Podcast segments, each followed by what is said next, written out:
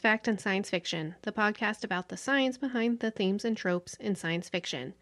I'm your host, Carly, and this episode is about the flu and Stephen King's The Stand. And this episode is about the flu in Stephen King's The Stand. There have been several pandemics that have stricken the human population cholera, the Black Plague, HIV AIDS, the Spanish influenza, the flu, SARS, bird flu, swine flu, Ebola, and tuberculosis, just to name a few of them. How do these pandemics spread? What do they actually do to the human body, and where do these diseases come from? Specifically, I wanted to focus on the flu in Stephen King's The Stand. In The Stand, a government experiment into highly contagious disease is unleashed upon America when a soldier is exposed and instead of allowing himself and instead of allowing himself to be quarantined, he leaves the base with his family, infecting everyone he comes across. The book charts the three weeks it takes for the disease, called the superflu or Captain Trips or the Trips, to spread all across the world. It starts out as a head cold, sneezing and coughing and fatigue, but those infected think it's just a spring cold at first. But then people start getting fevers and thick phlegm. Then the virus goes away for a day or two, so people think they're getting better and they leave their house. Then the superflu strikes even harder and the patients die from choking on this thick black mucus coming out of their mouth and nose, or they die delirious from the fever.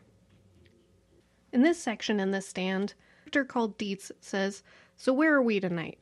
We've got a disease that's got several well defined stages, but some people may skip a stage. Some people may backtrack a stage. Some people may do both. Some people stay in one stage for a relatively long time, and others zoom through all four as if they were on a rocket sled. This scares me, Starkey. It scares me because nobody but a smart doctor with all the facts is going to be able to diagnose anything but a common cold in the people who are out there carrying this. Christ, nobody goes to the doctor anymore unless they've got pneumonia or a suspicious lump or a bad case of the dancing hives. Too hard to get one to look at you. So they're going to stay home, drink fluids, and get plenty of bed rest, and then they're going to die. Before they do, they're going to infect everyone who comes into the same room with them. And so far, no one who's come down with it has gotten better. So that is the fictional disease, fictional virus, the superflu in the stand. It's also described as a combination of pneumonia, of mono, of the flu and cold all wrapped up into one with a little bit of the black plague because it's very communicable. So I wanted to look into the actual flu, you know, that comes around seasonally and gets everybody at work sick. And uh, there's a controversy now about getting your flu shot, at least in my old workplace. So I looked into the misconceptions of the flu, and I also talked to Jess, who is a ICU nurse, and so she had seen a lot of um, myths and misconceptions about the flu when she started nursing. And I picked her brain about what people think about the flu. That's actually incorrect. So, one biggest misconception about the flu is that it's not dangerous. And the reason people think that it's not dangerous is because they don't actually know what the flu is. People get colds in the springtime or they get a seasonal cold, they get over it in a couple days and they're like, oh, I just had the flu. But if you get over it in a few days, then it is not the flu. People can actually die from the flu, and they do. Even with antiviral therapy, it will take 7 to 10 days to get over the flu. Um, antiviral therapy uh, is commonly known as Tamiflu, but there are more drugs uh, going on the market. You need to get Tamiflu within the first 48 hours of symptom onset for it to be the most effective, which is unfortunate because uh, if a lot of people, if so many people think that a that the flu is actually the cold or a cold is actually a flu, if they don't really understand what's happening to them, then it's really hard for people to actually see the doctor within that 48 hours. Misconception number two there is no stomach flu. Influenza does not affect your stomach. People might experience nausea from coughing too much or from feeling sick, but it is not a stomach virus. Misconception 1A, uh, kind of related to people thinking that a flu is actually just a cold. I will dive a little bit deeper into what uh, separates a cold from the flu.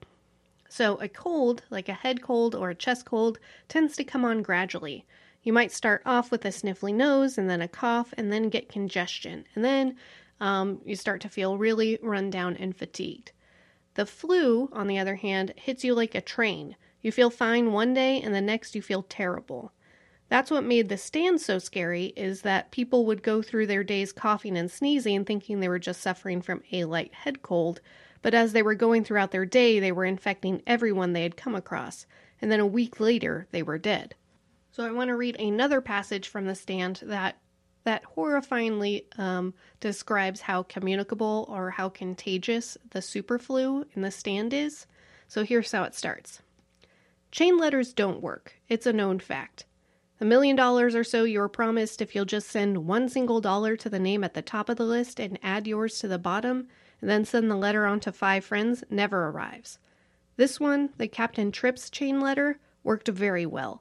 The pyramid was indeed being built, not from the bottom up, but from the tip down. Said tip being a deceased Army security guard named Charles Campion. All the chickens were coming home to roost.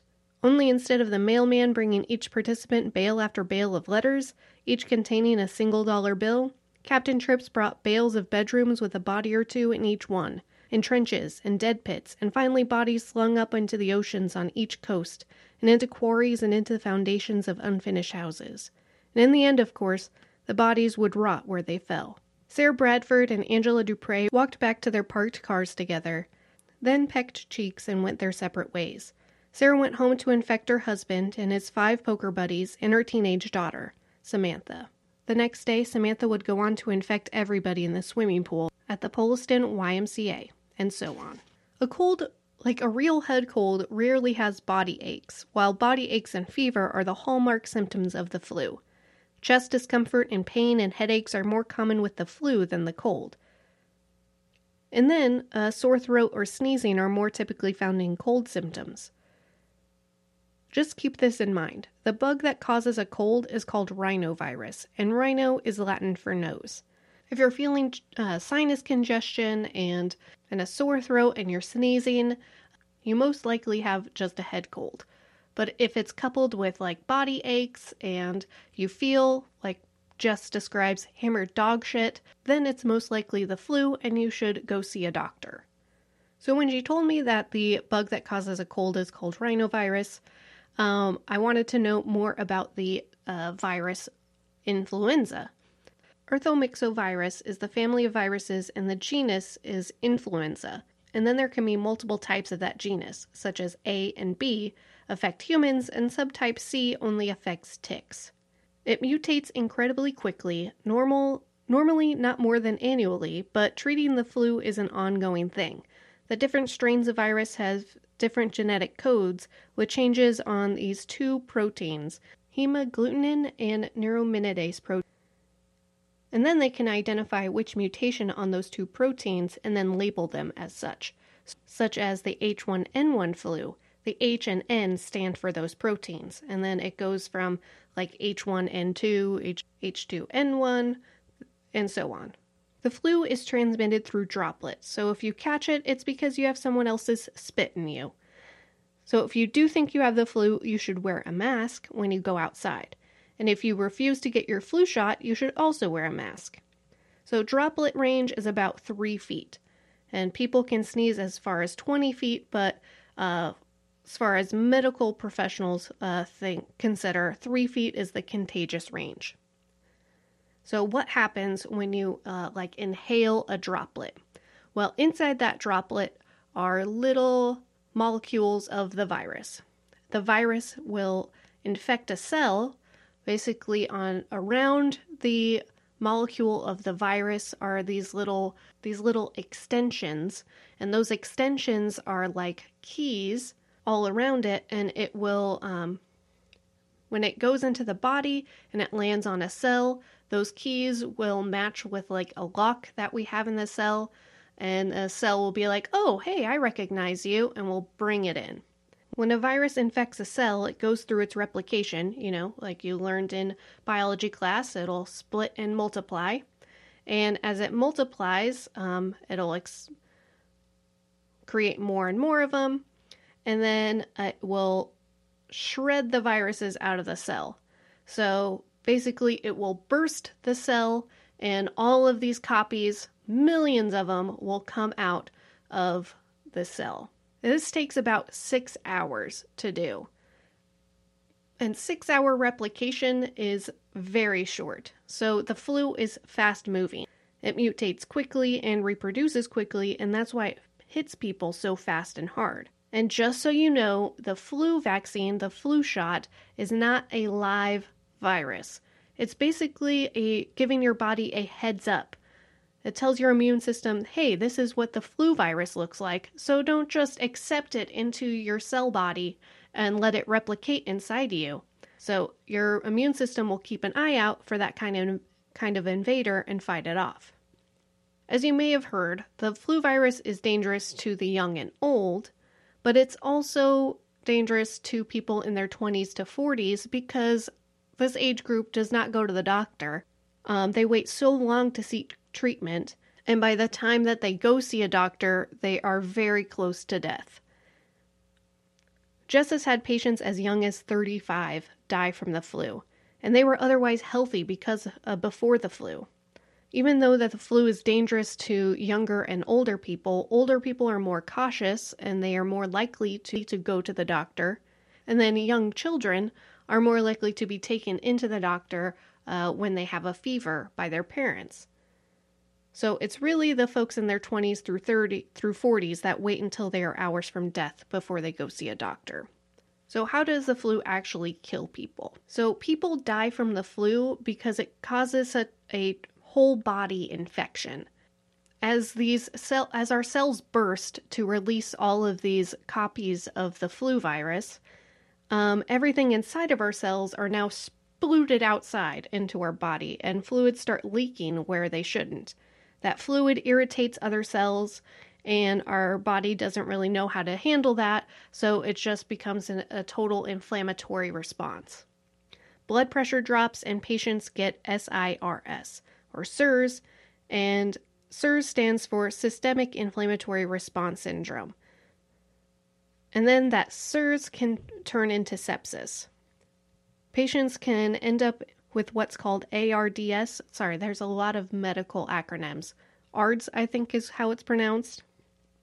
When fluids collect in the air sacs in the lungs. It's not like a fluid is sitting in your lungs, but all the vessels and capillaries in the lungs are leaking due to those shredded cells. And as it's leaking, your lungs are becoming more rigid because your capillaries and vessels aren't working as, as, they should. Once it progresses to ARDS or sepsis, the flu can lead to a very high mortality rate. So, if you have the flu and it's difficult and painful to breathe, that is a medical emergency and you should go to the ER. I asked Jess if the stand depicts like the kind of death from the flu accurately. And she says it depicts an engineered flu realistically, the way it mutated so quickly in people, it felt like it had a third protein base beside the, besides the H and the N that could help it get into cells even faster. So it would have more keys all over the molecule that could unlock, you know, the cell barrier and get inside. And it seemed the super flu in the, sand, in the stand seemed to reproduce even faster than the real flu. The way it spread and the way they tried to contain it was pretty realistic. But the superflu had symptomatology that didn't fit the flu as we know it. While people's lymph nodes may swell on the flu, their entire neck doesn't swell and become rigid like it does in the book. The Stan superflu looked like it caused a glandular fever like mono does. It's like a combination of the flu, mono, and black plague, and Stephen King made it mutate faster than it actually does. It seemed to have a very short incubation period from when people get it and when people start developing symptoms and start infecting other people.